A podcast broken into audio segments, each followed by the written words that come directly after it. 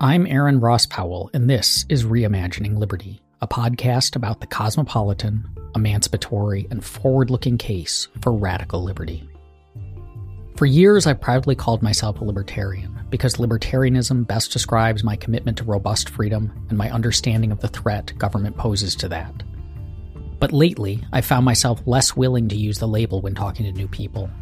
Not because libertarian no longer accurately describes my political views, but because certain groups claiming the label have become louder and more visible, and have, unfortunately, tarnished the term with an illiberal ugliness that most people, rightfully, find repulsive. I'm talking about the so called paleo libertarians, those of the unfortunate libertarian to alt right pipeline. They're ubiquitous in libertarian circles on Twitter, and lately they've even managed to take over the Libertarian Party. To talk about these discouraging trends in libertarian activism and what it means for the future of the liberty movement, I'm joined by Andy Craig and John Hudak. Andy is a staff writer at the Cato Institute and, until recently, was active within the Libertarian Party. John is co founder of Fakertarians, where he exhaustively catalogs and responds to the bad ideas and worst personalities among the illiberals calling themselves libertarians. We talk about what's changed in the years since Trump's rise, how so many have come to deeply misunderstand the animating values of the Libertarian Project, and what can be done to combat illiberal populism. I hope you'll enjoy our conversation as much as I did, and learn as much from it as I did. And be sure to stick around to the end for a preview of the next Reimagining Liberty episode, as well as information on how you can listen to it right now without any wait.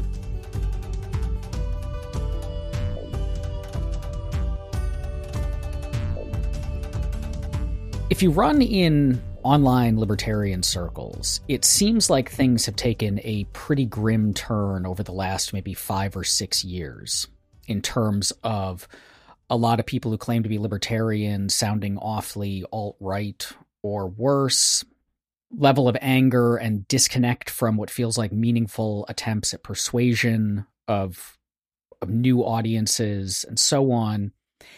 John, is it the case that something has changed in the the liberty movement again over the last 5 or 6 years or is this more just these same voices were always around but you know, say Twitter has maybe made them more visible than they used to be? So I would say I do think something has changed, probably coinciding with the rise of Trump. But I would also say that you kind of, to get the full picture of things, you have to go back to the Rothbard Rockwell paleo strategy of the late 1980s and early 1990s, which they basically called it, I think Rothbard referred to it as outreach to rednecks. It was when they were endorsing Pat Buchanan for president. Um, they had these newsletters coming out where they were complaining about driver's licenses for undocumented immigrants. Uh, Lew was complaining about like there being minorities in the Mighty Ducks 2 movie. It was this it was this weird like outreach basically to racists. I mean that's the that's the best way to put it.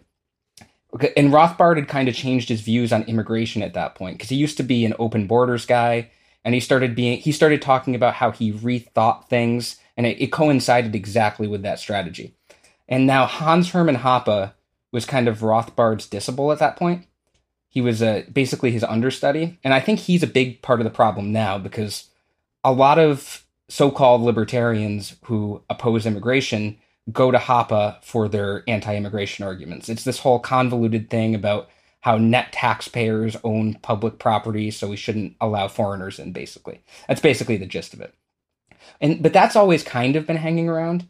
I would say that it did kind of take a back seat. Like even looking at someone like Rockwell, I think he kind of moderated himself for a while, maybe even a couple decades, until like right before the rise of Trump.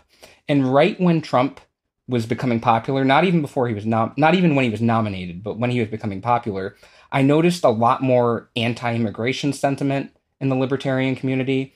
I noticed people like Stefan Molyneux. Uh, he did a total 180 on his immigration position. He started bringing on, as he used to be, he used to be such a hardcore anarchist that he wouldn't even vote for Ron Paul. But when Trump came up, he started bringing on people like Ann Coulter onto his show and talking about race and IQ and stuff like that. So I, I do think that it was kind of always hanging out in the background a little bit.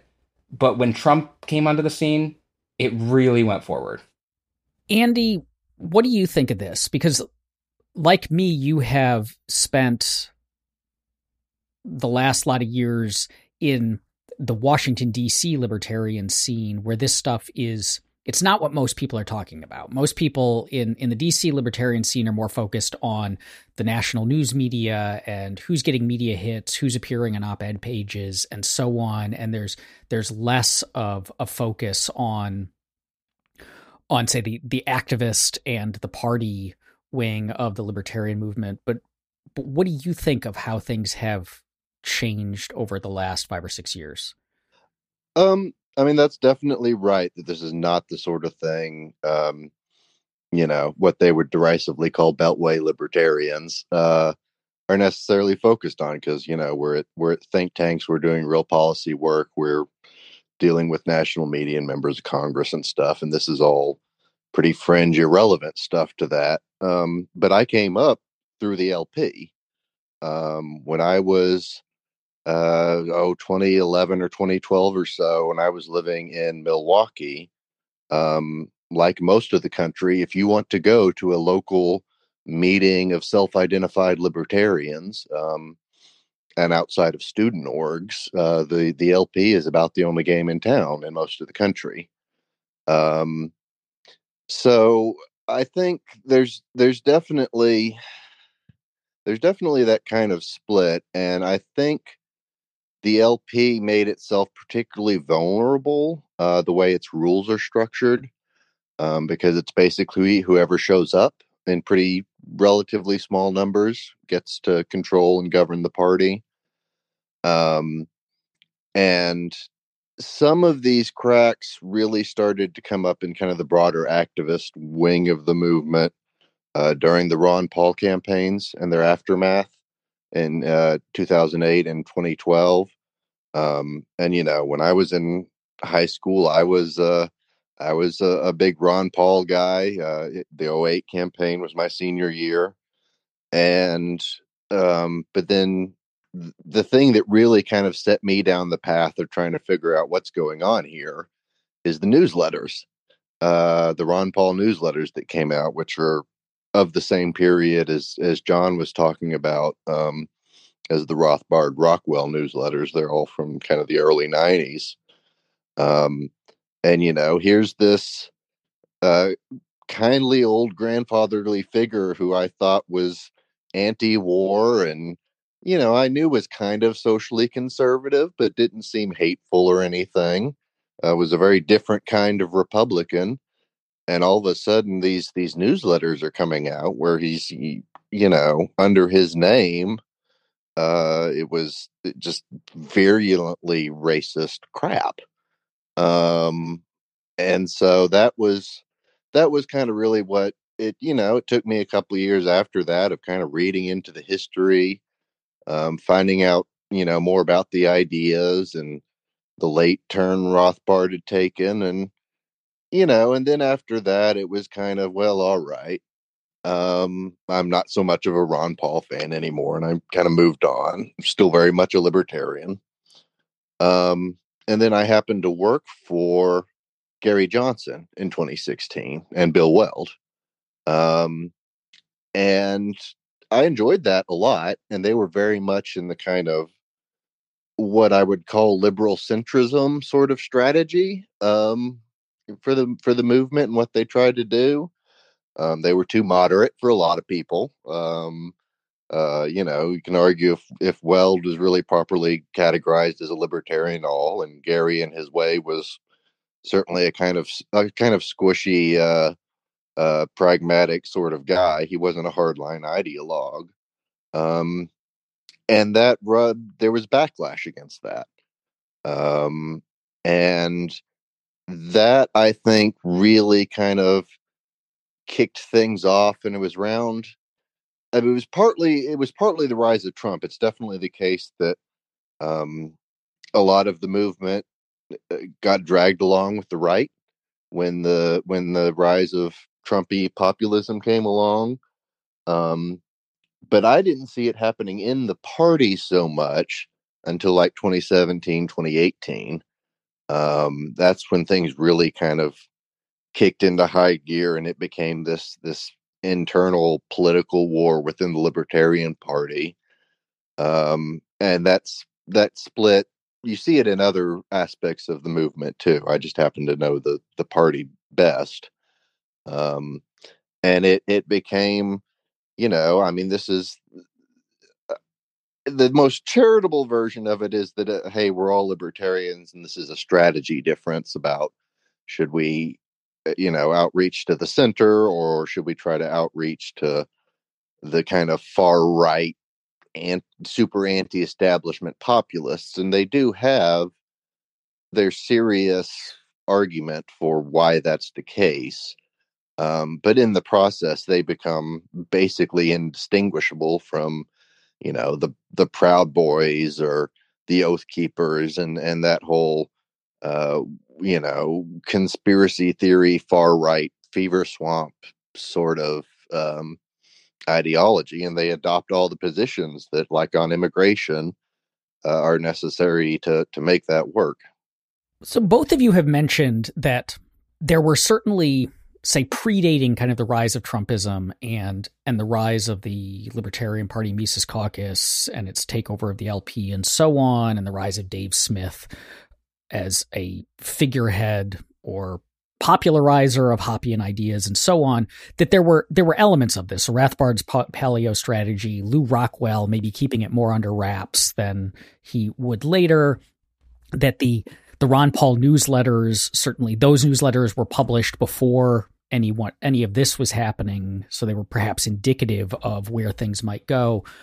But how much of what we're seeing now is essentially that this stuff was already there and it's louder or it's or that the movement is bringing in people with these profoundly illiberal views for for various reasons versus there was you know some critical mass of, of libertarian activist party members and whatever who over the last several years became essentially gave up the the liberal cosmopolitan view of liberty and were persuaded into this nationalist, xenophobic, anti liberal perspective. You know, the same thing gets asked about like, did Trump create his movement or did he find it? And so I guess that same question about about what we're seeing in in kind of the activist and party wings of the libertarian movement right now.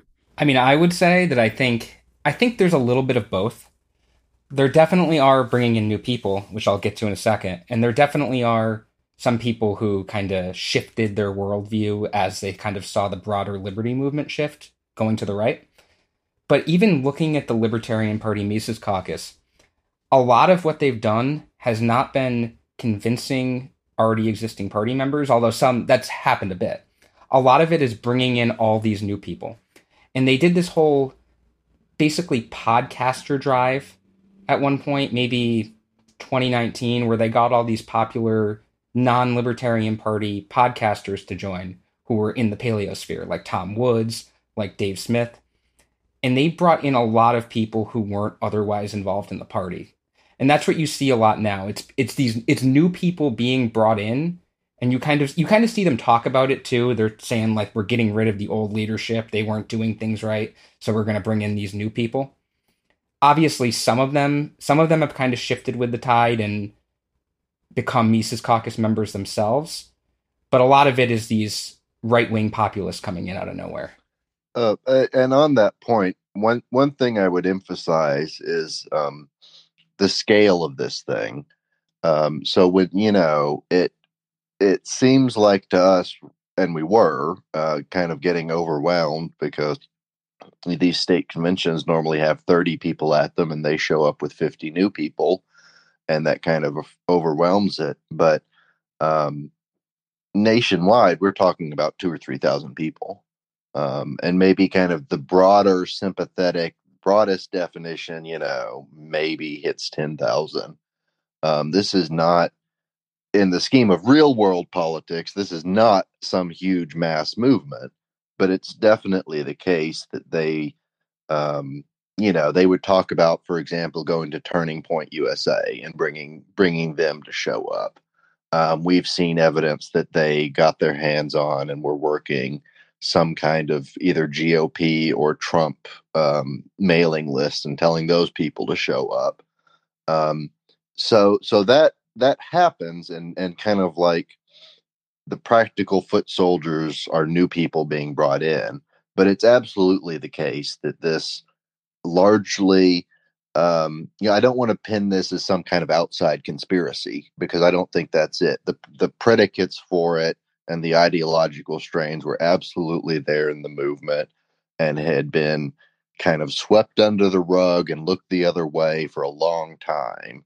Um, and and if it hadn't been for that, there wouldn't have been that core who were able to kind of start organizing and then you know call in reinforcements from Trump supporters, basically.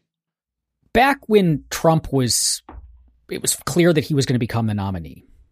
There was this very small cottage industry of articles from pundits, thought leaders, talking heads who had been Republicans saying, you know, I can't, this doesn't, this isn't my party anymore. This doesn't look like the Republican Party that I, you know, that I signed up for. And, and that some of them were saying it's time to join the Libertarian Party. That the Libertarian Party is the place where, you know, those of us who care about free markets and limited government, but aren't xenophobic nationalists who engage in racist dog whistles um, can you know have our views expressed. And I had published a op-ed in the Washington Post back, I think, before Trump became president, about saying, you know, the the libertarian libertarianism isn't just conservatism light. It's you know, it's it's a its own perspective that in I think in, in important ways is fundamentally incompatible with the conservative worldview and certainly conservative politics. Um, but there was something about libertarianism that made these call them like the liberal conservatives, I think as they get called by the um, by the post-liberal and integralist crowd. The liberal conservatives thought libertarianism is like a place for my liberalism, um, and that's always how I have I have looked at it. Like this is, you know, the the the movement for radical liberty is about dramatic emancipation of people from relationships of domination, including state relationships, but that that extends that it's about it's about tolerance and it's about embrace of difference and then the way that markets can supercharge our self-interest in ways that create wonderful positive externalities and and break down cultural barriers and so on. Like there's it is a cosmopolitan worldview. I think that that kind of inevitably falls out of a commitment to strong political and economic liberty. And so it seems odd that these alt right liberals who want to organize society along lines of race or ethnicity or traditional, I say in quotes, gender roles and so on, would be attracted to libertarianism at all. It just seems like just that it's diametrically opposed to their entire worldview. And so, what is it that, why are they ending up here? You know there there are lots of other like little political parties that you could take over and there are lots of other labels that you can attach to yourself. Why do they feel like they have a home in our movement?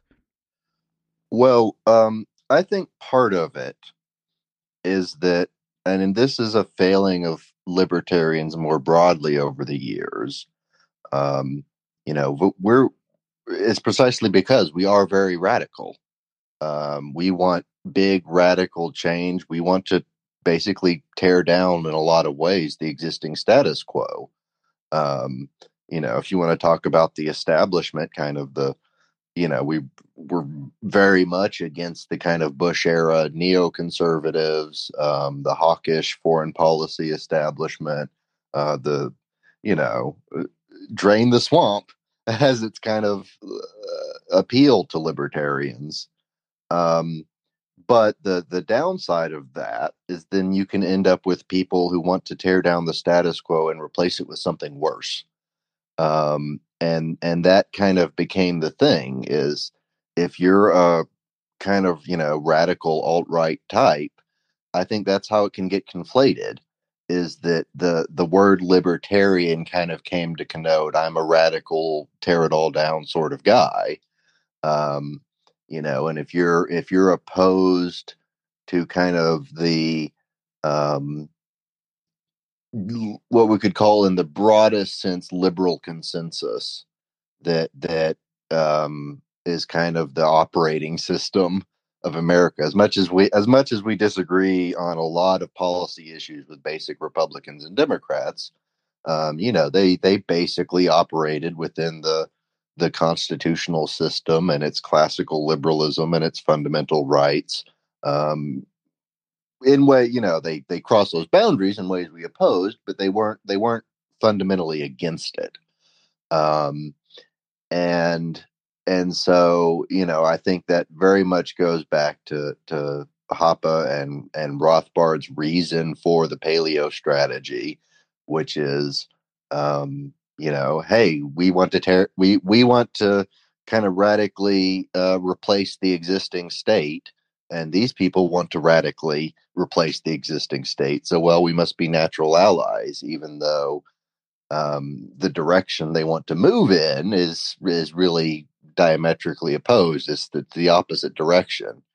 Um, but that that kind of gets lost um, in in that discussion. And uh, the the Rothbardian paleo strategy sort of strain was a, an influence, um, kind of not exactly within the libertarian movement, and certainly not the people who were in the party at that time, um, but in kind of you know online spaces as the alt right started to gel together and became a thing, um, it's absolutely the case that that some of them there's a lot of uh, people who forthrightly call themselves ex-libertarians um, among it, but there's a fair number who you know basically thought I can I can do this and still call myself a libertarian.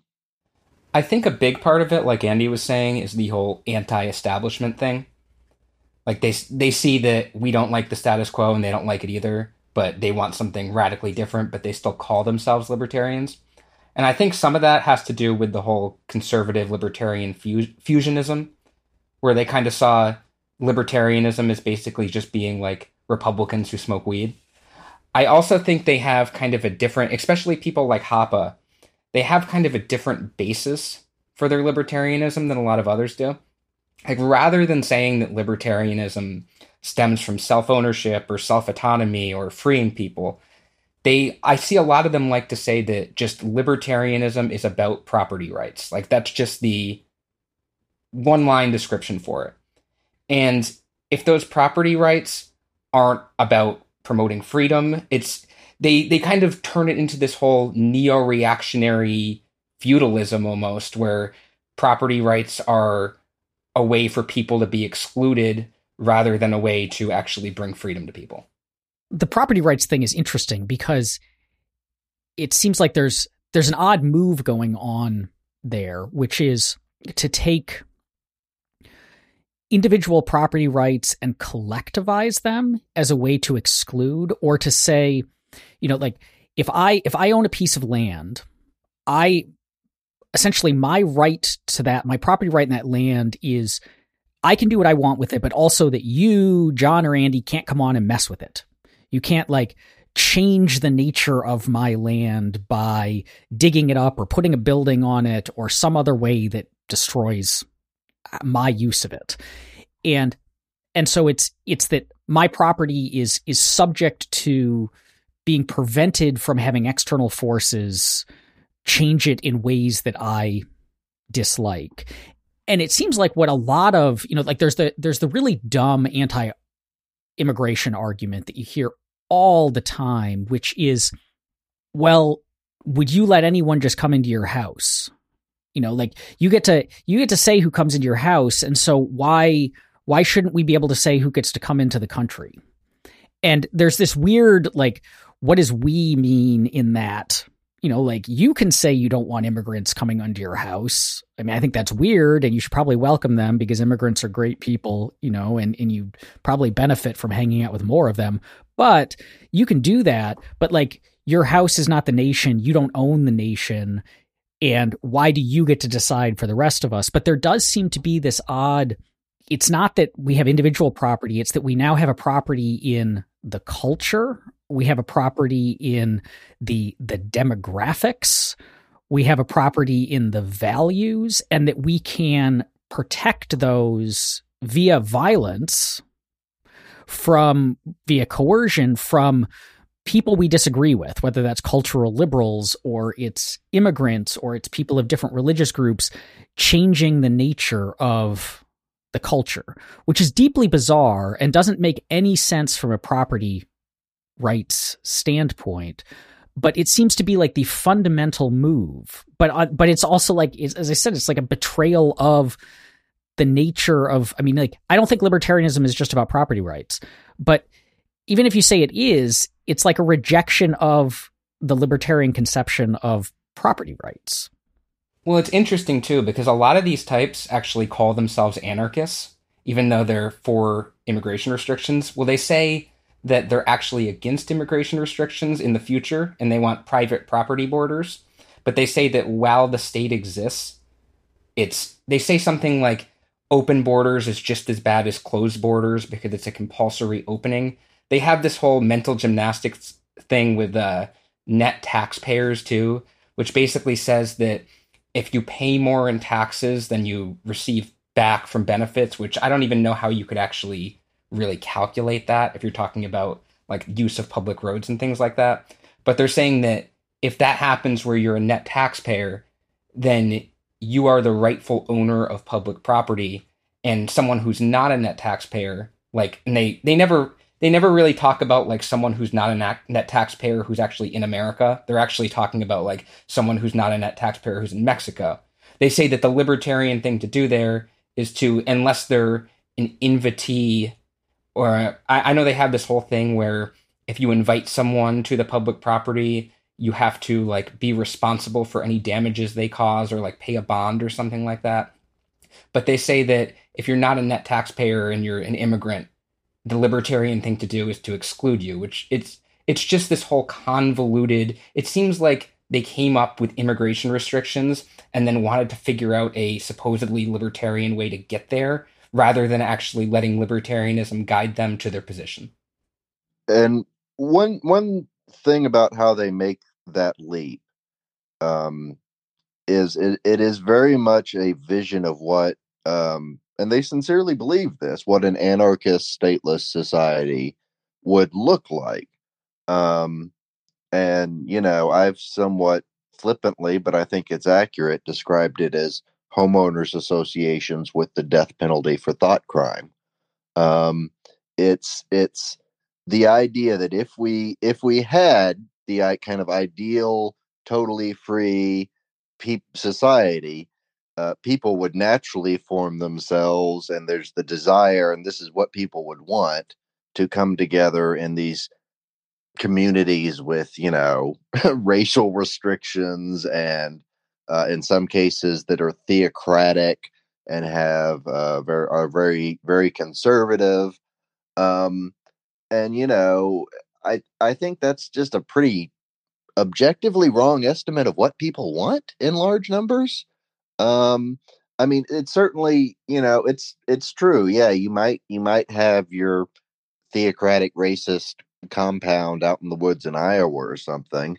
Um, but all evidence, as as you as you mentioned, is that um, freeing up markets and having free exchange and property rights and and you know kind of our ideal system um, is culturally liberatory. It it it it pushes things in a in a more tolerant direction. Markets make us more moral in a sense is a point a lot of libertarians have made about, you know, if you look at the history of gay rights, for instance, that's very much been the story. Um, and they and because they they imagine they kind of work backwards. So our ideal would look like this. And so the second best thing we can do as things stand is to get as close as possible to that.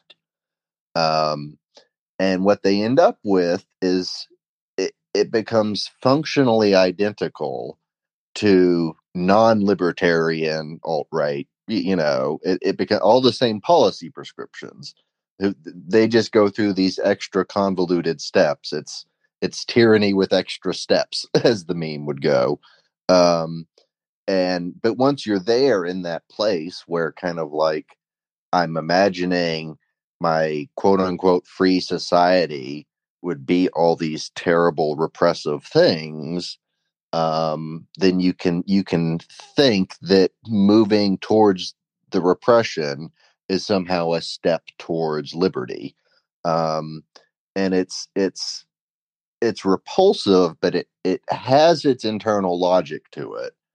Um, i mean it sounds almost like a like a marxist dialectical thing of we need to move towards state communism in order for us to then eventually achieve the withering away of the state and you know and and genuine freedom. It actually kind of reminds me of something uh, that a guy who's kind of disappeared off the face of the libertarian earth uh, in the last few years but there was this guy named chase rachels and he's a he went really hard down the alt-right pipeline. He actually had a he had a book called white right and libertarian that which was basically an alt right book, in which actually Hans Hermann Hoppe wrote the foreword for. But that's another story. But he had this article, and the title is just absolutely ludicrous, but it goes to exactly what Andy's talking about. It was Fascism is a Step Toward Liberty, where he thought that if you basically created an authoritarian state, you could mold the state in a way and mold the people in a way that you'd get libertarianism. So it is it is kind of tyranny with extra steps. I think it is true. It's it's weird how much these people overestimate the broad support for their cultural values. That you know that that like if if we lived in an anarchist state where everyone was free to choose, we would end up with ethnically pure theocracies where everyone lived according to traditional values. But it is clear, like Andy, you said, you know, the, the market pushes us in a the market creates moral progress by pushing us away from those kinds of views. But it also just seems very clear that the market demonstrates that there's not a lot of people who share those views. That, you know, the cities keep growing. And part of that is people moving for work. But a lot of that is because lots of people, it turns out, actually enjoy living around a diverse population that's dynamic and, you know, is culturally shifting and exciting and there certainly are people who don't. There's people who score low on the big five personality trait of openness. But I've joked that like it would be beneficial if we built MAGA reservations. Just carve out parts of the country where you can, you know, you can live that MAGA lifestyle and the rest of us will leave you alone. You know, because the Amish figured out and the Mennonites figured out this is like they're not they're not MAGA, but like they figured out they can have this and they can they can build it the way they want to, and then live the lifestyle they prefer. But there seems to be this outward facing like it's not just enough that I get to live my lifestyle; it's that the rest of you need to be compelled to live the lifestyle, and that there is a if you don't want the lifestyle, then there's like a false consciousness created by liberalism and the elites and so on that's making you drift away from like where you would really be happy, which is also kind of a Jordan Peterson kind of argument. There's a thing there too, um, their whole the whole thing about how the left controls all the institutions. That's something they like to repeat a lot, and they like to th- to see everything that's culturally liberal, basically, as they call it cultural Marxism. They think it's this. They think it's this plot by the left to I don't know, turn everyone gay or something. I'm not even sure what they're talking about. But a lot of that comes from uh, this guy named Mencius Moldbug. I think his name, I think that's his nickname. He goes by Curtis Yarvin. Um, and it's the whole thing, the idea of the cathedral, which is the like leftist, leftists who run society. And actually, I noticed that a lot of these types, the paleo libertarians, Dave Smith, Hans Hermann Hoppe, those types, they they use this cathedral language a lot like they'll even they'll bring uh, Mencius Moldbug on their shows to talk about it. So I think they they fundamentally had just have that weird neo-reactionary worldview.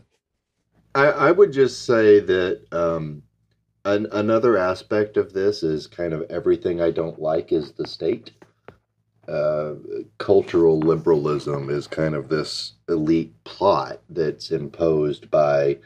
Um, I mean, at its at its most virulent, it veers into a kind of, um, you know, it becomes the protocols of the elders of Zion. It's it's a very uh, it, it can veer into kind of anti-Semitic um, or at least anti Semitic uh, echoing conspiracy view of the world, um, which is ironic as libertarians because we know that's not how, you know, we, we, we, we know it's, it's millions, billions of individuals each making their own decisions, etc. But, um, you know, one thing, but one thing about the, um, the fact that there's not much demand for their views so Ludwig von Mises has a chapter in Human Action where he he's uh, tearing into what he calls racial uh, polylogism, or well, not polylogism. I'm not quite sure how I meant it to be pronounced, but um, it's it's his spiel against uh, racism and the, at his time the Nazis.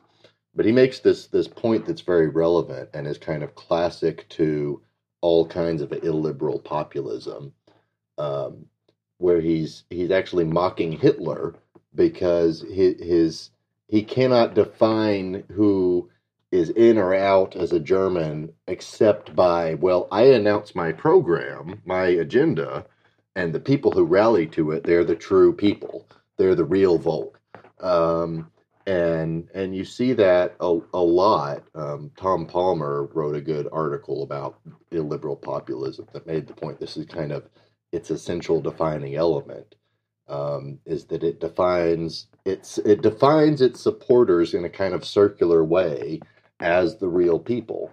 Um, so I don't think it, even to the degree they they're maybe not in denial about it. I think they have this uh, way of discounting anybody who does not share those those cultural views as well. They're they they don't count.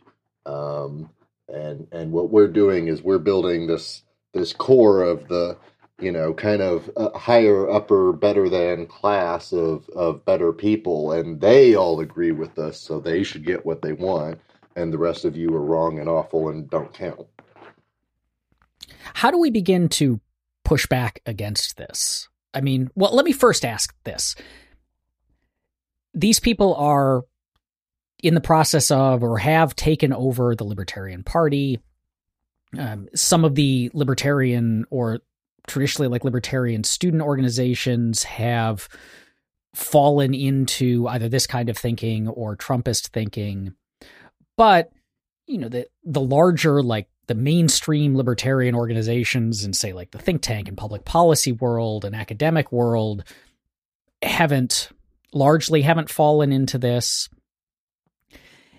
so does it does it matter? I mean, like Andy, you said this is this is a few thousand people. Like, why should those of us who just care about the project of political liberty and and want to see the the world move in a more pro liberty direction, and whether we want to do that through public policy or persuasion um, or direct action or whatever, like, why should we really care about a a few thousand people and a political party that has never really like it's it's never won national elections. It's never scored particularly high in them, um, and is you know on the broader political scene remains kind of irrelevant. Like, should we just ignore them?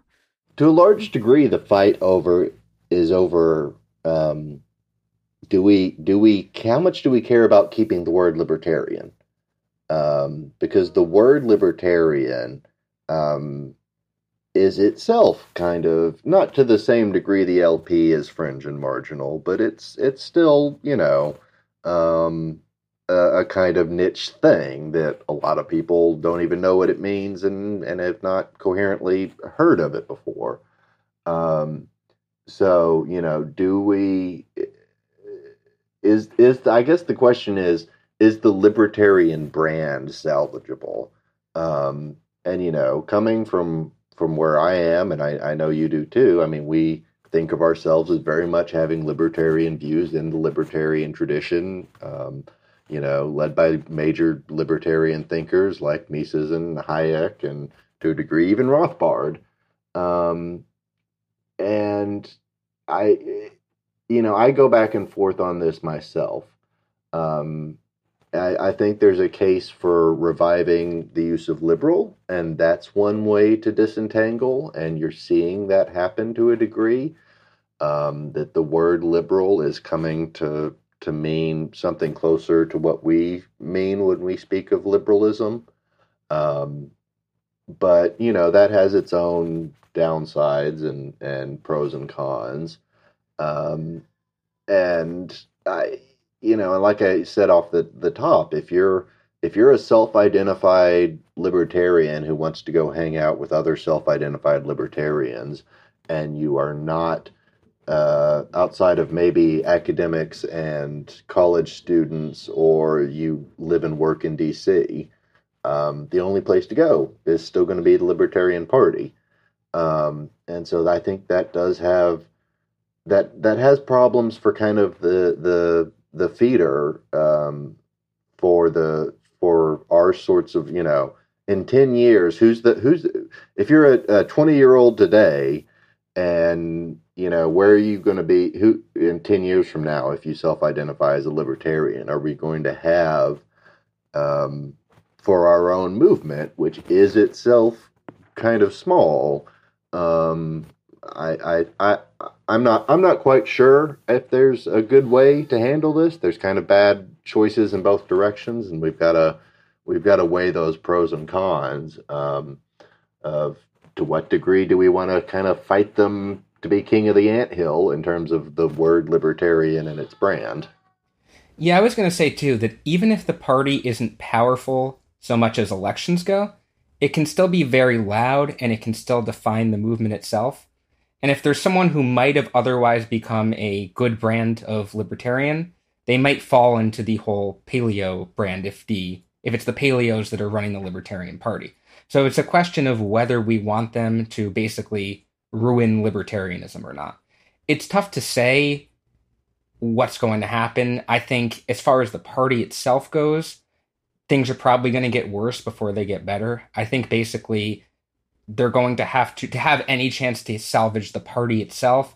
I think we're going to have to basically let them run into the ground first, which obviously is not ideal.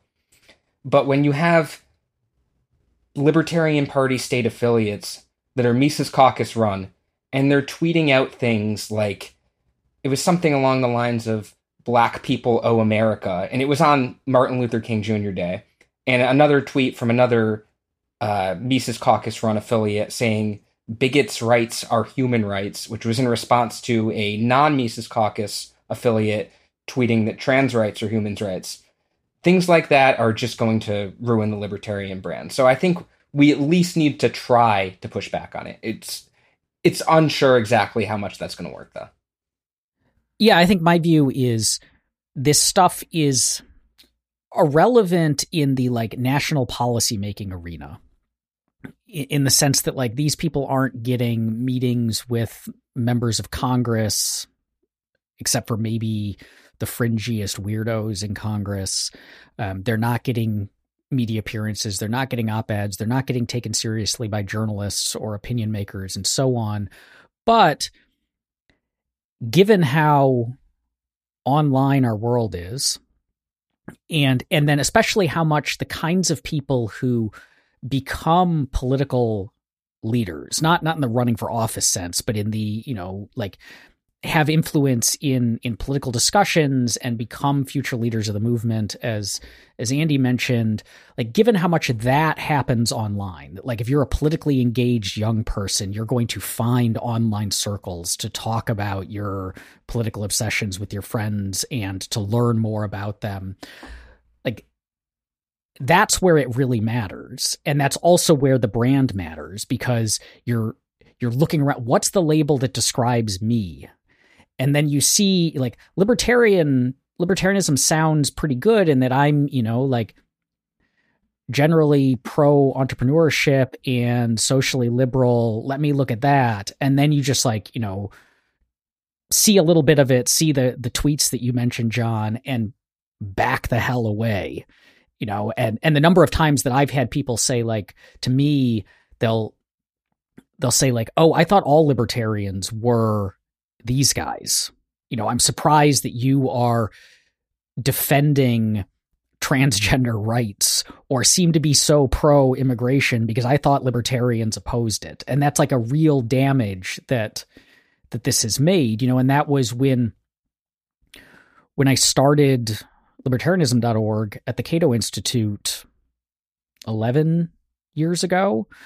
Um, part of that was a lot of young people who are interested in these ideas end up at Mises.org because it's a very popular website. It has a lot of like it has a good library of classic texts and so on. Like we should start something that provides that kind of learning resource, but doesn't take you down these dark pathways, doesn't lead you to lewrockwell.com or Tom Woods or so and so on.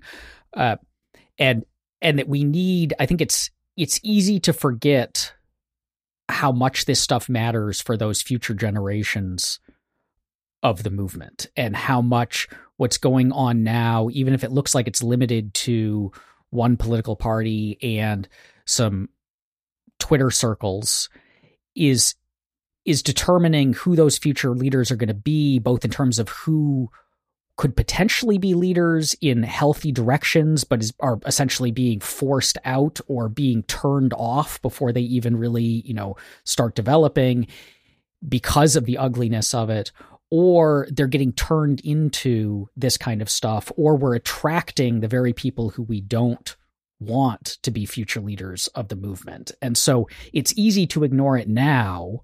Um, although it's it's harder to ignore it now than it was five or six years ago.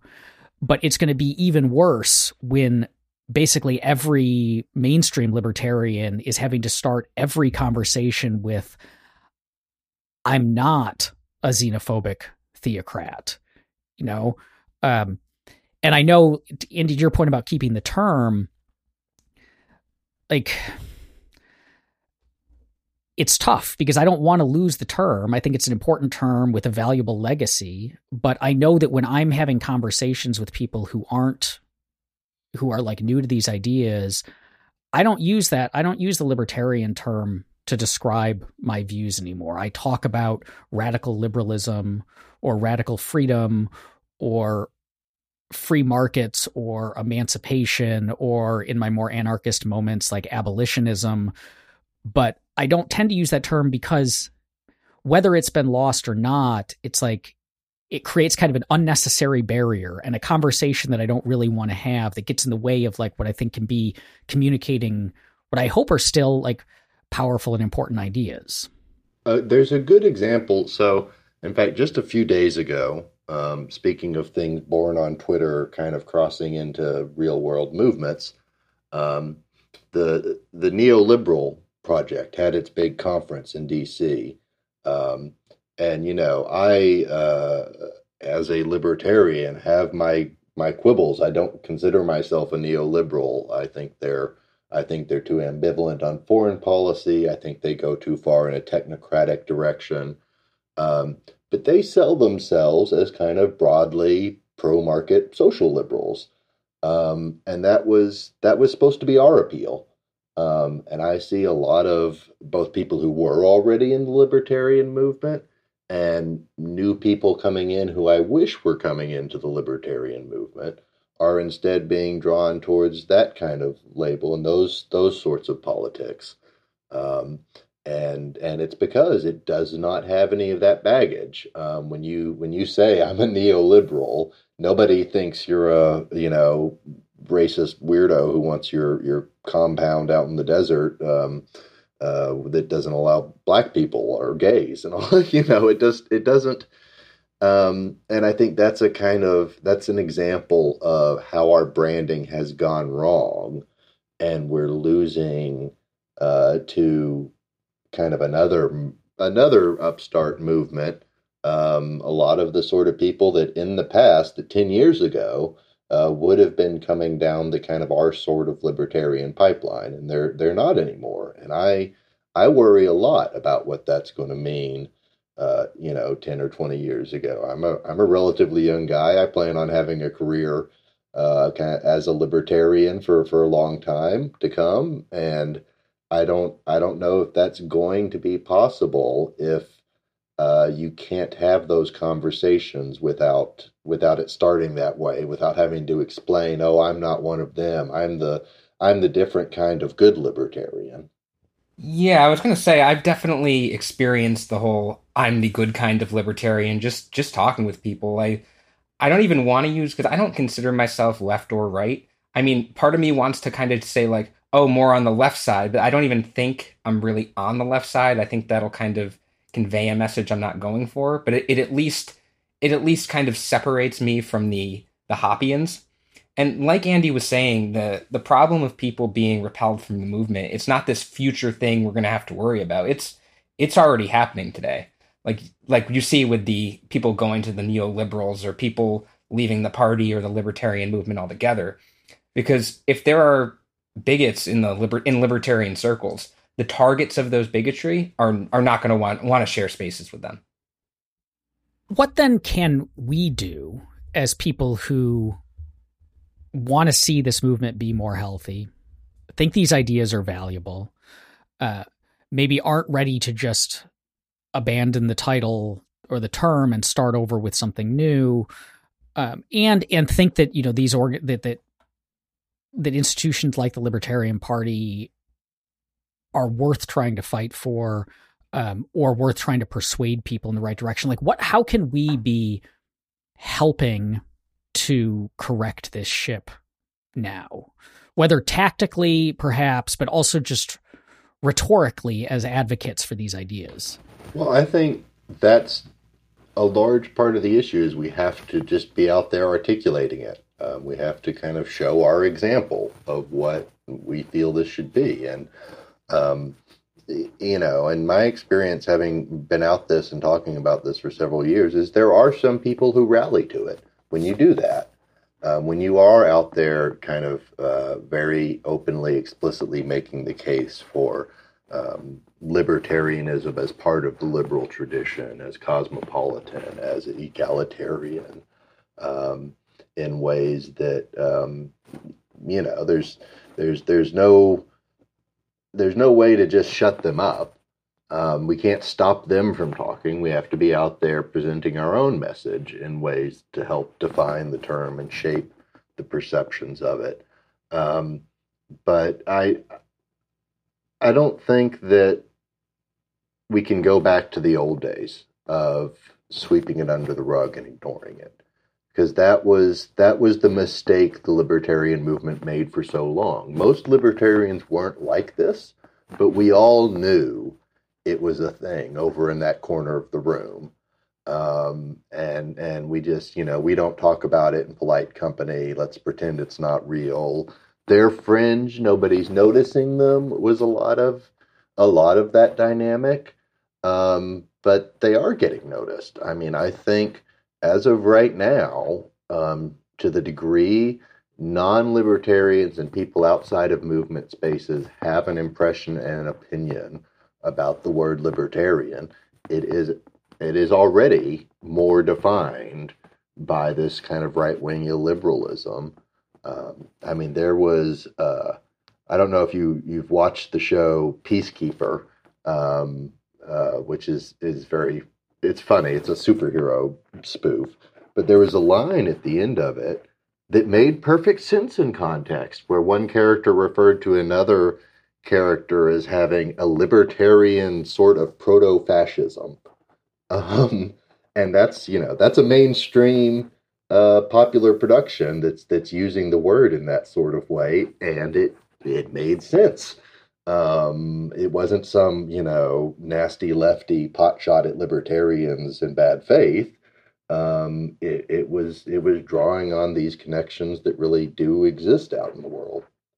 Yeah, I think Andy is right there in that we can't keep we can't keep sweeping this under the rug. We have to attack the problem head on. We need to speak out loudly about our ideals, And when we we have to show exactly how we differ from people like Dave Smith or Stefan Molyneux or Hans Hermann Hoppe, we have to show that we're not anti-immigration, we're not for unleashing the police to dole out instant punishment, which is a late Rothbard quote that's been brought up uh, by people like Dave Smith. We have to show that we don't pander to alt righters. And when we see these terrible things that we don't think represent us, I think it's very valuable to loudly speak out against them and not just not just ignore them like, oh, they'll go away. We need to show people that there is a brand of libertarianism that doesn't support this kind of stuff.